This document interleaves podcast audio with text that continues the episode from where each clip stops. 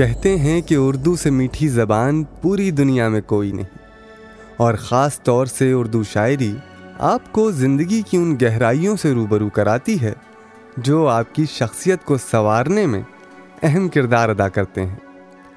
ہندوستان میں جنمی یہ زبان خود کہتی ہے، غالب نے میرے خط کو ذرا اور سنوارا حالی نے میرے رنگ کو کچھ اور نکھارا۔ اقبال نے بھی حق سے مجھے اپنا پکارا۔ مومن کے بغیچوں میں بہت دیر ہوں کھیلی۔ اردو ہے میرا نام، میں خسرو کی سہیلی۔ اردو کی سوست کے اصل حقدار ہیں اس کے شاعر، اس کے ادیب۔ اردو کے ان عظیم فنکاروں کو جانیں گے اور قریب سے۔ ان کے اشعار، ان کی مزاحیہ قصے۔